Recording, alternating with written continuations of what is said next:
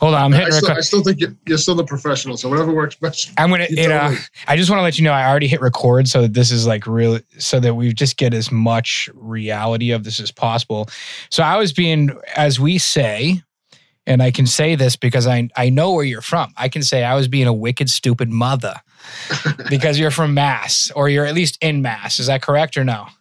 Oh no, absolutely right. Yep. I grew up in Mass. I grew up in outside of Worcester. Oh, Worcester. Yeah, my my uh, daughter just uh, well, quite a few years back now, graduated from Worcester State. Okay, nice. Yeah, you see, you know, yeah, there's and then Adam Sandler used to make fun of us with Welcome to Worcester with the yeah. Yeah.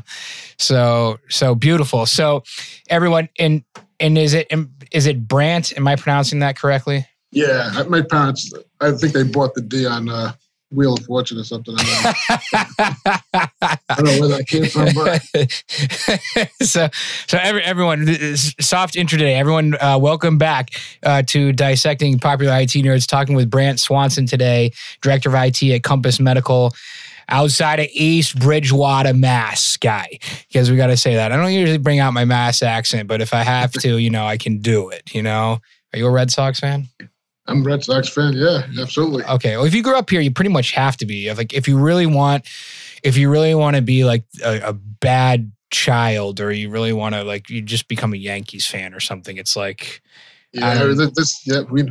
I know some. My, my, my daughter's dating one now. that's perfect. Thanksgiving's going to be interesting this year. oh my gosh, that's how serious we take this around here. It's not right, but it's how it is. It's how it is. Um, so, so, anyways, uh, been in in technology for over twenty five years. Not much has changed in twenty five years as far as technology goes. It's all the same. Always has been the same. Probably won't change again. Yep. And um, so, what was it like? You know, twenty five years ago. What was the first? What was the first iteration of uh, I don't know computer or something that you what, what were you doing in technology 25 years ago were we making were we making sure like the dot matrix printer was feeding paper correctly what were we doing Actually, yeah, don't laugh. Yeah, that's that's how I started out with uh, dot matrix printers. But um, I, actually, when my career started, believe it or not, there were laser jet printers out at the time, and I actually did a little bit of uh, software programming um, around uh, getting laser printers to uh, print things out. Back in the back in the day, the the uh, fonts on the printers weren't just assumed; they had to be actually programmed in, or you had to purchase a, a add-on cartridge to the printer. So. That's good. I don't think we ever talked about the add-on cartridge for the fonts like where you had to pick a font on a printer. Yeah, just think the- about that. It's mind-blowing. Now we just like click a little drop down like with all these little things that we take that we take for granted now are um i don't know. They're just kind of really cool thing back in the day like look i changed the font Yeah. Yep, yeah, and I, just spent 16 hours writing code so it'll actually read that font cartridge Yeah. so it'll work with the software. Yeah, dude do you see the font on that thing? We just don't you know we don't have an appreciation for that type of stuff anymore. Let's go yeah let's talk a little bit more. Let's go back in time a little bit more. What else happened back then? So what what were some other cool things that uh, my children will never know the pain and suffering of or the joys or i should probably say the joys of you know understanding what it was like to have uh, i don't know a cd-rom drive that writes or Yeah. double cd-rom drive or any of that type of stuff yeah, no, that was, that was um, the flop. I, I, I kind of came in around the time when uh, floppy drives were starting to uh, be popular. So the, uh, not not the, uh, the three and a half inch, you know, the five and a quarter that were actually floppy. um, I think I think my first computer, I, I it didn't have a hard drive or or even a floppy drive. I had to store everything on a uh, cassette tape. So That's that was all amazing. tape. Yeah, so so UMass Dartmouth, um, 1989 to 1993, Bachelor of Science, Computer Science. What do you study back then? Like what they what do you study in college back then? Well, fr- freshman year of college was interesting because it was I, I actually had the good luck, I guess, in high school to take some uh, programming classes in high school. Uh-huh. The first uh, semester, at least, of uh, college was was more of a, uh, a review of that. So we were using uh, Pascal. Mhm. It had no business uh, purpose at all. It was more educational at the time. And, and uh, if you ask anyone if they know anything about it now, they, they look at you like you're crazy. So, and they might be just looking at me like I'm crazy because I am, but, um, but yeah, Well, It's a good thing we got you in healthcare of some sort. Then yes, it's yeah, good, you uh, eye on me. it's good. The um, okay, so we did that in college, and then when you graduated college, um, was there like was was IT jobs like w- was that easy to get back then, or you know what did we No. do? What No, happened?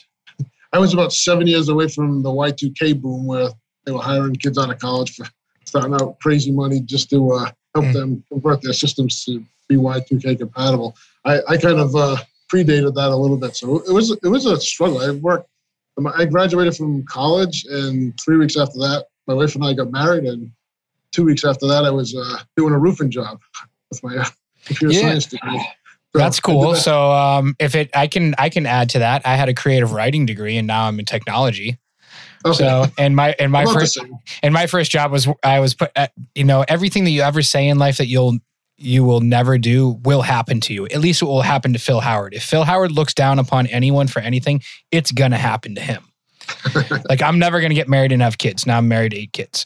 Okay, uh, I'm never gonna work in fast food. First job out of college was where I had a I had a headset on and I was working for for Fazoli's, which was fast casual Italian, and I was asking people if they wanted breadsticks with that through the drive-through. So that was my first job after college. So, you know, there you go. So, um, if you think it's hard to get a job with an actual really smart degree in computer stuff, how about creative writing poetry? You know, I should have been, I don't know. I, I don't You should know. at least be able to get a date with that, though, right? I got married. I was, except I didn't have to wait till after the end of college to get married. So I got married like my senior year, and I think we had a kid maybe soon after that, and was living in uh, a low. So here's my like rags to riches story. So yeah, I was, I went to college, which I guess isn't really much rags to riches, but I was living in a low income housing for a couple years, and we were managing that, so we would get rent for free, and my entire monthly expenses were 90 bucks. Nice. So put that into perspective nowadays. So, and that wasn't too long ago. Let's see. I That's what a gallon of gas now. uh, yeah. The, I, I graduated. Like, yeah, I can't fill my van up for that. There's no way. No. I've got a van, so we fill that up, and the most gas stations stop at hundred dollars. Like the tank just shuts off, so you have to like click, put the gas thing back in the thing, take your credit card back out, use a different Yep. card. You have to use a different card because they won't let you use the same card most of the time twice in a row. So you got to use two cards to fill up the van with gas. So you know, yeah, not not too far off from that. I don't know what we're talking about, but anyways, dot dot matrix printers, uh, tape drives, floppy disk got popular. So when was so roofing job, uh, drive through? When was what was the first technology job? Um, about seven months after I graduated from UMass, I uh, landed a job with a company called Meditech. So that kind of started me in my technology career as well as kind of the healthcare Yep, yep. uh, sector, I guess. So, and I haven't haven't really left since. I've been uh, in healthcare. Um, I saw I saw Beth Israel. My sister worked at Beth Israel for a long time. She's an RN, so a little yeah. different. And I, I always feel bad for the technology department too when I see all my my sister. I, have, I come from a family of doctors and stuff. And my sister's got like her iPhone. She's like, I'm trying to do this and that. And I got to call the IT department. so I'm starting to think of like, wow, there is a there's and we had a security breach the other day. Um, you know this, that, and everything else. So Yeah. let's fast forward. What so what's kind of the day to day job right now? How many end users do you have? What uh, what are we managing? Yeah, so right right now we have about around roughly 525 end users. Uh, that includes uh, our providers, physicians, uh, nurse practitioners. Um, we have about seven locations now. Um, so it's I mean a pretty pretty decent sized organization. Um, I, I- came from a lifespan prior to this in Rhode Island, and we had 15,000 employees. So ju- just to add a couple of zeros to everything. Um, there. Yeah. So so a little easier to get your hands around things here than than it was over there. Okay, so and what about team of? Do you have a team of other IT guys? Yep, we have um, right now we have about twelve people in the department. We kind of we take care of uh, obviously the help desk, um, all our, our desktops. We run a lot of uh, uh, zero client uh, devices, so um, don't have a whole lot of desktops, mostly laptops and, and the zero clients. Um, we do have uh, a, a small engineering team that takes care of our network and our telecom and servers. Mm-hmm. um, and application support team that supports our uh, kind of our critical applications like our, health uh, record, uh, EHR, and um, some of our other uh, uh, kind of ancillary systems that we have as well.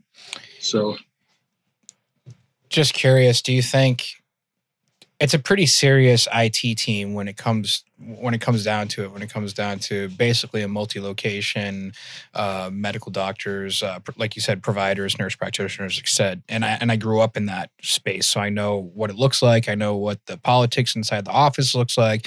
I can see people in my mind right now sitting in, you know, waiting for their appointment to come in. People answering the phone, uh, billing questions, doctors' notes, files. Now we've got digital files do you think 15 years ago you would have had that same team there, or would it have been like you know one little outsourced MSP guy coming in to make sure like the equipment works? So I, it's it's funny. That's a funny question because we when I, when I came on board, we had about 21 people on the on the team um, through the COVID and attrition and and um, kind of a little bit of downsizing. We, we kind of reduced the, the footprint. Um, I, I think the way that at least the healthcare organization this size is going to start going more toward a um, hey, let's let's not focus on the technology. The technology is a, a consumable product now. It's it's just like the electricity and the the, the cable. Um, so you're not you're not thinking about the servers and the network. You're uh, moving that stuff out to the cloud, and you really focus more on data and um, and and really workflows and processes within the organization um, with with the different payer contracts that are, that are coming to light now, and and just some of that stuff, just for an organization to survive uh, in, in, the healthcare world right now is is challenging. So um, the the kind of the value to the IT department now is is really going to be more around the business and tr- really trying to get it get it so we're providing the data and, and the, the connection, and keeping the lights on for them, but um, at the same time, what is it that we can do to kind of further the business and support that um, beside the technology, I guess? It's actually quite mind blowing when you think about the amount of data science and people that we need to know learning Python and various different things nowadays. But not only that, we need someone that can actually translate that language into um, these um, somewhat genius or doctors and people that have gone through years of schooling, there's kind of this translation or a bridge or a language gap, probably, I'm imagining, and you tell me whether you see that or not, between uh, the, the doctors, the professionals, and then the data scientists and the IT side. Because there's got to be obviously a lot of data that's very, very useful that an IT guy or data scientist can gather and provide information to doctors that can then utilize it, but the doctors might not necessarily know what questions to ask or, you know, does that make any sense? Yeah, no, I mean, yeah, I, I guess it's a matter of knowing what you don't know, right?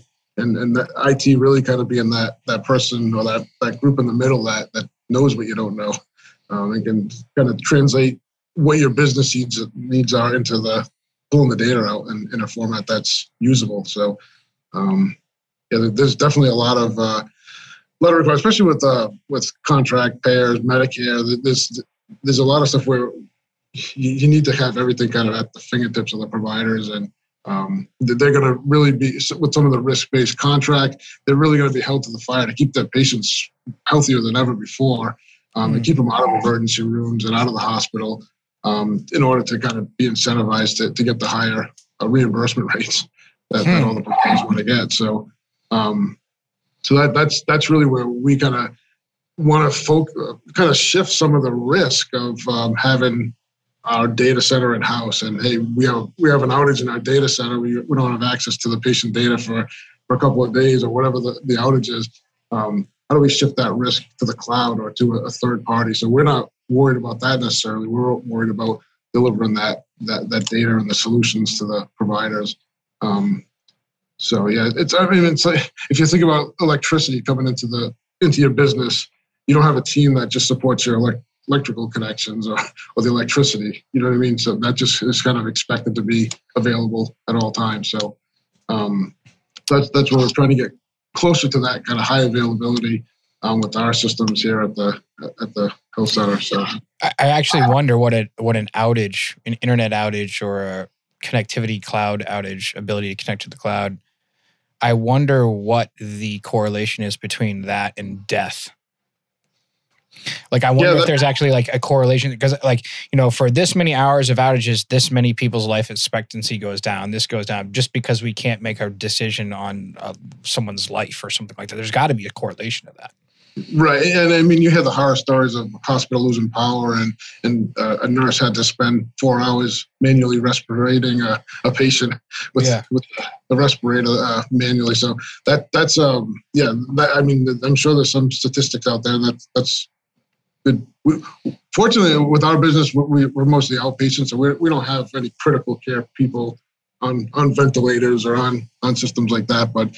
Um, but yeah, there's definitely you don't want to miss things. You know, we we do monitor patients remotely for with diabetes, and we watch their blood sugars remotely, or or hypertensive patients that have um, um, um, blood pressure cuffs at their house that send send those readings in, so we can monitor those patients and Oh they spike. So th- that kind of stuff is, is is important for for some of your patients. I mean, some of your sicker patients. So So are Um, you in charge of like so so you guys hand out what like, wireless devices that they need to hook up to wireless internet at their house and then you guys monitor it?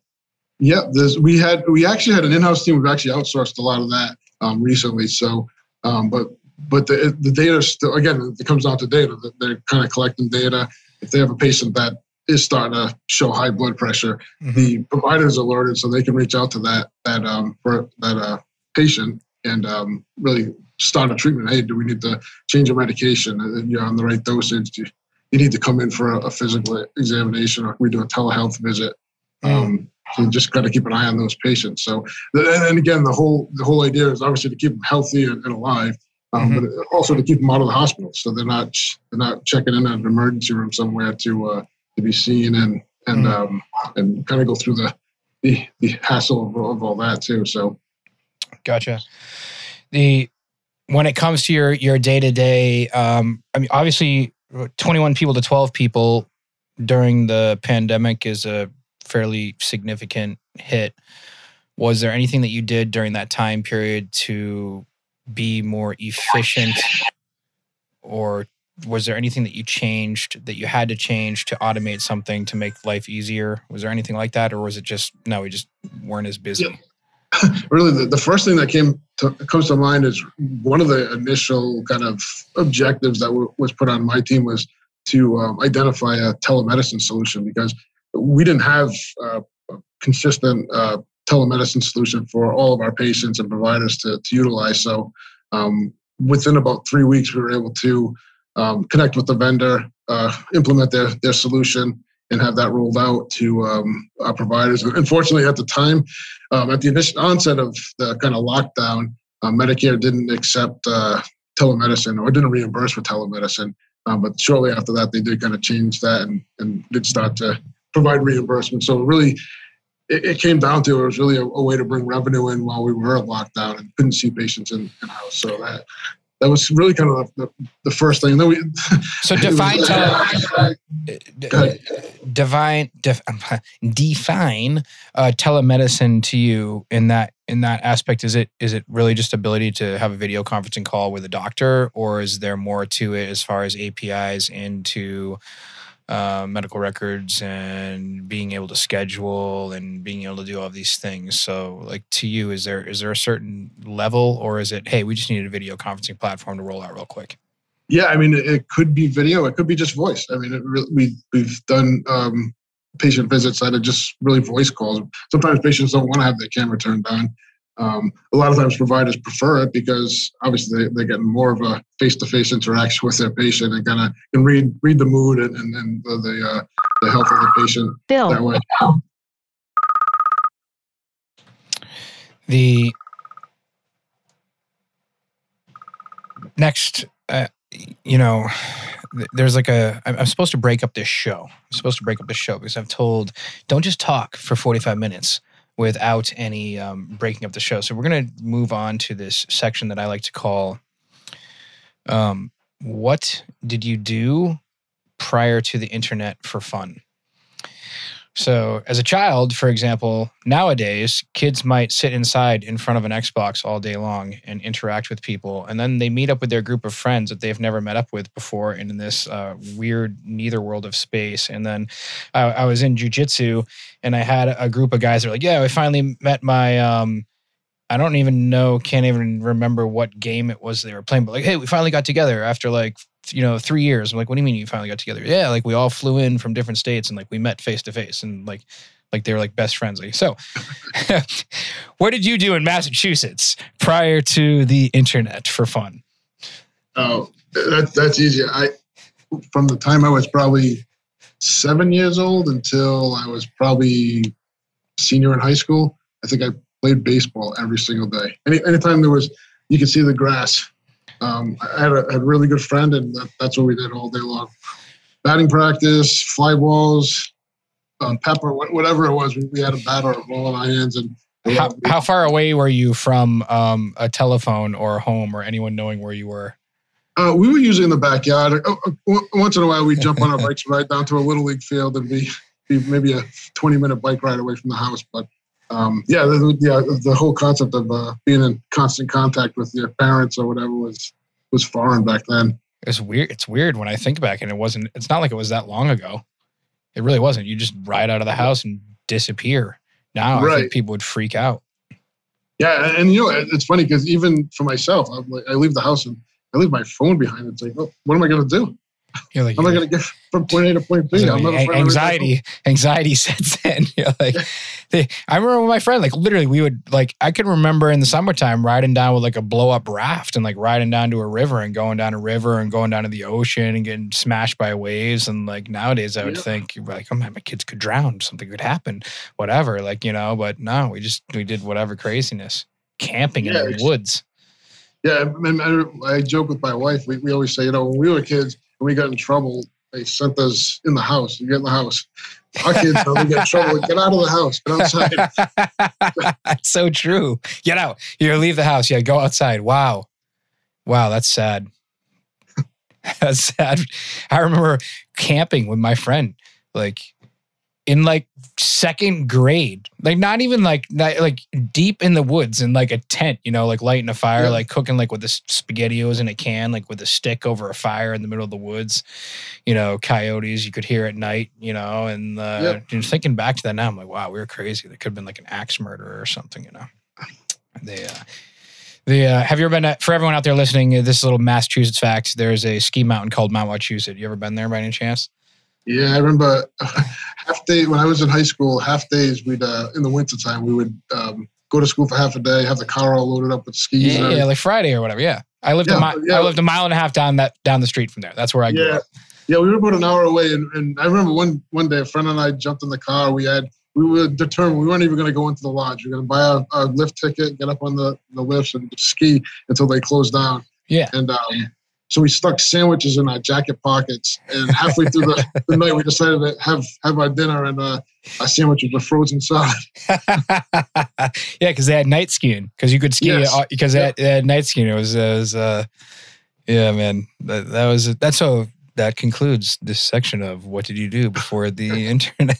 Before the internet, um, the how much control do the doctors is there like a, how do you guys run your kind of like a bureaucracy over there? Is it like a, a bunch of doctors that vote on things? Is it providers? Is it run by healthcare organization larger hospital? Is it because uh, i my father's a retired my dad's 87 retired urologist and back in the day it was the old school way. Like him and a couple partners owned the business went golfing on wednesday and friday and that was it. Yeah. Yeah so so compass medical is actually um, owned by uh, uh, providers. There's um, about about 45 or 50 providers that are shareholders mm-hmm. that, that own the company. Um, a, a, subset of that um, shareholder group is is uh, makes up the board, or and then obviously our CEO and, mm-hmm. some other our members of the board as well. Um, so yeah, so the, the, the doctors definitely have um, uh, some pull because they they are they're our bosses because they do own the company. So cool. Um, so it can, and the reason why I bring that up is other industries are different. There's like a president, a CEO, there's a board, there's a round table that you sit around. In yours, I'm imagining it's probably hard to get a bunch of ridiculously busy doctors that if you just if anyone that's ever worked in medical and you know doctors and you know how they are it's probably hard to get a bunch of doctors in a room at one time to make a decision on anything is that a fair statement yeah yeah i, I think that's fair and we do we actually do kind of have that executive leadership as well that's that's um, i mean for the most part is uh, non physicians Okay. Um, non uh, shareholders. We do have a CEO. We have a COO. So uh, IT is able. Are you able to make? I guess. Are you able to make fairly significant decisions as far as a digital roadmap is concerned, without like how how are decisions made there? So, just recently, actually, um, I worked with with the COO and, and, a couple of others on the executive team to uh-huh. um, form some um, a strategic committee and, and also a finance committee. Um, so we, uh, w- when I first uh, came on board, I've, I've, been here for about two and a half years. When I first came on board, we had a, like an IT steering, uh, IT subcommittee that would um, kind of meet um, and, and, kind of review some of the, the budgetary items and, and approve those to, to be paid and, and move forward. Um, but we really didn't have that governance around our project intake and, and kind of making sure our projects are staying on track um, and and uh, at the same time uh, watch the budget as well. So um, we kind of formed these. I mean, it's within the last month or so that we've started uh, having these uh, IS budget meetings, um, mm-hmm. budget fi- uh, finance committee meetings, and um, and it's been it's worked out pretty well because uh, we're starting to get a better handle on our project roadmap and it kind of how we can get these things kind of off the ground and, and have some some executive leadership and, and champions of some of the projects that kind of tend to take a little longer. So, um, so yeah, so it's kind of given some visibility to that. Uh, so it's, I'm, I'm, actually pretty excited about continuing with that uh, going going forward with the group now. So okay, cool. The and the reason why I bring that up is obviously one of the show, you know, common themes of this show it should be obvious by now. I hope I've done a, we've done 150 episodes or so or more. Is the IT of the past was the guys that changed the font on the printer and hid in the server closet, and we slid pizzas under the door to them. Uh, Aaron Siemens, he he turned he. He, I have to give him credit for that because it was great. We used to just IT used to just be the guys that you know hid in the server room and slid pizzas under the door. It's awesome. Yeah. The to now actually having to have some sort of business leadership because in reality nothing gets done really that great without IT involved. Um, in other words, there's IT touches every aspect of the business. So the IT geeks of sorts that used to be glorified AV guys now have to learn to speak the language of business. And you just said that you're great. We're excited about that. Is there anything that you have to add to that? Like, was there any, like, at, at what point did you realize I need to learn this this business terminology, or at what point did you realize this? And do you have any advice to other people out there that might not that that might be something out of their comfort zone? Yeah, no, and I think I think I early on learned really to focus on hey be customer centric speak the language of the, the department you're working with or the, the leaders that you're working with. But one thing that really kind of brought things to light i, I came on board here at compass at, in december of 2019 um, took a look There's, there was definitely a, a lot of uh, work to be done in around technology. Our data centers needed a, a, complete overhaul. There's just a lot of stuff. So my first thing was i put, started putting a, a, a five-year plan together like a, year one, we're going to get to this point, year two, year three. And, and wanted in the worst way to present that to our senior leadership and our, and our, our senior managers. Um, and found that every time I went to a meeting with that group, they were talking about this this virus that they they're uh, they've been dealing with or they're hearing about over in China and it's coming this way. And thing you know, that that's that consumed everything for the next 12 months. Um, so that that plan kind of although it was kind of happening in the background, I couldn't really get it in front of anyone and, and really talk about it. And I, and I, realized then that maybe, maybe it isn't, I don't need to talk to them. Maybe I just need to sit back and listen to them. What, what are their needs? Like how, how is this work that we're doing going to benefit the organization? Um, so that that's kind of, we kind of use that as more of a uh, kind of a center of everything we do, I guess, at this point. So, in a very keep it simple, keep it simple, stupid repetition, um, listen to people, repeat back, repeat back what they need, and feed IT into that. Basically, if you mold, mold your mold your ask around what their current needs are.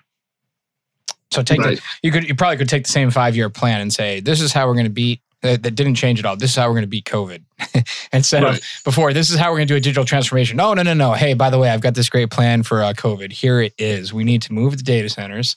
We need, we need to, you know, we need to do all this. Um, obviously, joking a little. The what? So curious out of COVID, what became your biggest, uh, most hated thing or most hated silo? Was there any silos or things that you realized were completely antiquated and worthless, and we needed to kick them to the curb? Well, one of the things was really the the absolute fear that people had when we started saying, "Hey, this we're going to be locked down. We can't have people in the office anymore. Oh my God, what are we going to do? How are we going to work?" And not and not really having that like they've never done this before, but um, at the same time, we have all the tools in place. We have remote connections. People with personal devices at home, laptops we could hand out to them to take home they, they, everything was in place. It just had never been kind of tested. So it was a huge learning curve for for the entire organization, really. And I, and I think it was kind of. I mean, I, I see it with education as well. It's just there's this fear that like, what are we going to do remote? We, we don't have the. What if I can't connect? What if my Zoom meeting doesn't work? What if what if I can't log into my uh, email from home? Um, what are these devices you, you speak of? Um, so, so and uh, obviously there was some issues with uh, supply and demand around that time too. There was really no devices to be found, but um, but we had all the uh, infrastructure in place for it. It's just never been uh, utilized. So now, roll forward, what two years later, um, we're starting to see that it's almost commonplace that people work remote. I I, I, I couldn't tell you the last time I saw my full staff in the office. Um, they're, they're just whether I'm working remote or they're working remote.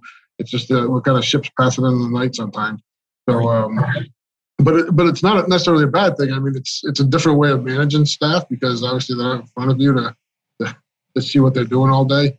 Um, but at the same time, when when we kind of were pressed into doing that, um, the the ability to do it was there. So Are are you guys a Microsoft uh, shop?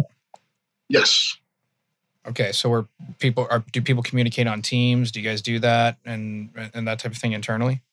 Yeah, we internally my my team uh, is on Teams. We use that almost exclusively for meetings and just instant messaging, even phone calls. And Um, that was there prior to COVID.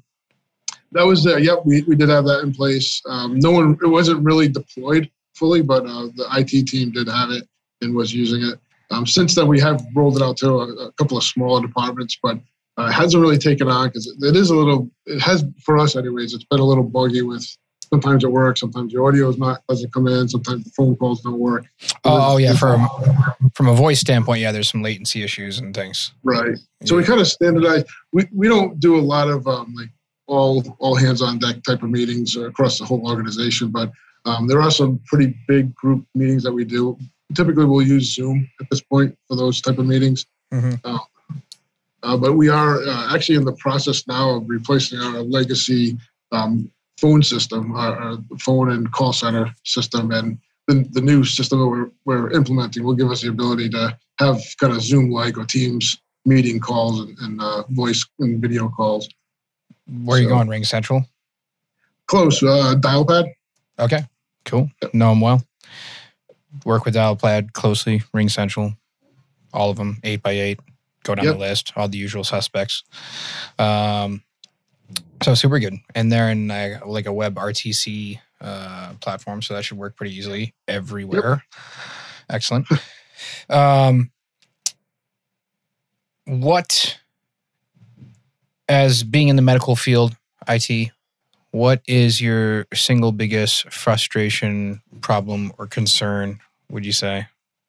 Um, I, I think uh, maybe the biggest concern is really around security, and and we're, we're obviously healthcare is being targeted pretty heavily with uh, cyber attacks and, and whatnot. So we, we have employed a, a third party to kind of help us sleep at night a little bit. So we have people watching the network 24 7 where myself and one or two other people get beyond viewing logs and, watching for for breaches. So um, so that's helped out quite a bit.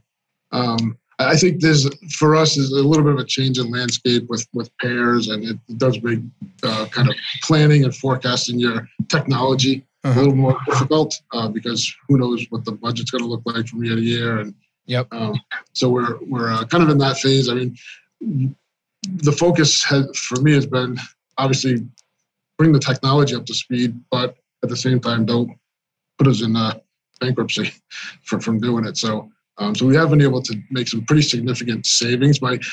We've actually been able to upgrade a lot of stuff, newer technology, modern interfaces, whatever, um, and save a ton of uh, money over what some of the legacy stuff was costing us to run. So, um, so sometimes it seems like it, it's almost impossible to do, but it, it has actually worked out pretty well for us. Um, so most of the stuff that we've actually upgraded has come in cheaper than what we were paying previously for it. So excellent. Uh, as far as the security piece, is that like outsourced MSP work, or you have any great vendors that you that we, you're like? Yeah, if I, yeah, if we could plug, uh, we work with Arctic Wolf. Arctic Wolf, yeah. okay, yeah. Yeah, and those guys, those guys are awesome. Really, they we end up they end up giving you a couple of uh, concierge um, staff members from that team. So they're they're kind of your liaison with their their uh, SIEM and, and and SOC. So it's been it's been a, we've come we've came up with them in January, and um, mm-hmm. it's it's really been it's great. Nice. I'm they, gonna they work. We're gonna plug them for um uh for five thousand dollars to be paid to dissecting popular IT nerds. no, no, uh, no, it's great. Arctic Wolf, Arctic Wolf, Dialpad. Um, let's see, who's your guy over at Dialpad? I'm just curious. I wonder if it's um, the same guy. Well, anyways, don't tell them. We're gonna. I'm gonna call them up to him like, hey, we're you're plugging. We're plugging you two for five thousand dollars. So there we go. There you we go. Just, we just made dissecting popular IT nerds some money. you got to figure out some way. Um, do you have a the? What would you say is the give me a term, give me a geek fact. We'll, we'll end with this geek fact of the show. Uh, give me some sort of terminology that the typical end user doesn't know, but they can say to their IT guy to create rapport and look really cool. Oh, man.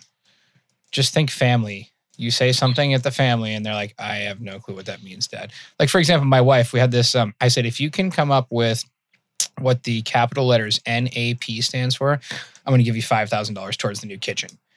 I said, You have three tries. Like, she actually got network access point, and I was quite upset that she figured yeah. it out on the third try. But anyways, she got it. Well, I think I think the one that oh, well, I guess it could be a, couple of things, but one that sticks out to me is when you have uh, have somebody that comes in and says, my, my NIC card is bad. So what does NIC stand for? Well, it's the network interface card. I said, so why do you have to put the word card at the end of it? Network interface card card. Yeah, yeah, it's like chai tea. It's just the NIC, right? It's it's chai tea. You know, chai is that's what tea. That's the word for tea. Chai tea. my NIC, Yo, uh, guy, my NIC card ain't working. Yeah. Wicked busted. Brad, my NIC card ain't working. Can you get me one? It's just the NIC. Okay. Yeah. It's good.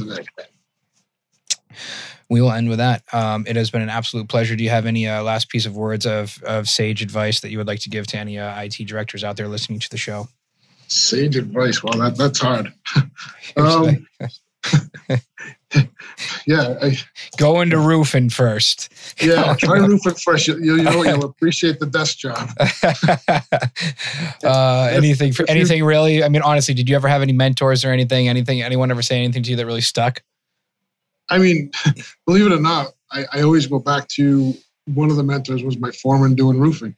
Uh-huh. because let me tell you, when you're climbing up ten stories, you're not going to go up empty-handed. You're not coming down empty-handed because you don't want to make two trips. Mm. Sure. So that was one, one thing I learned from that that job, and, and that was the the the foreman was really a, a, system guy. So everything was a system. You you have your job, you do your job. He's going to do his job, and he's going to do his, his job. Don't don't do any of their jobs. Mm. They're not going to do yours, and no one's going to fall off the roof. So systems. So.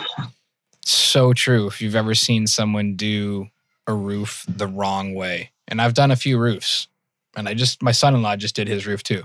If you've ever seen a really good roofer, boom, that thing is done in one day. Yeah. It comes in there like a machine. Everyone takes lunch, I swear, at the same time. It's like they come in, they show up, the dumpster's there, boom, this, boom, boom, boom, boom, boom, boom, boom, running the magnets over the ground at the end so I don't pop my tire, all that stuff. So, Yeah. Brandt. It's, uh, yeah. Great. been a pleasure having you on the show. Thank you so much for being on Dissecting Popular IT Nerds.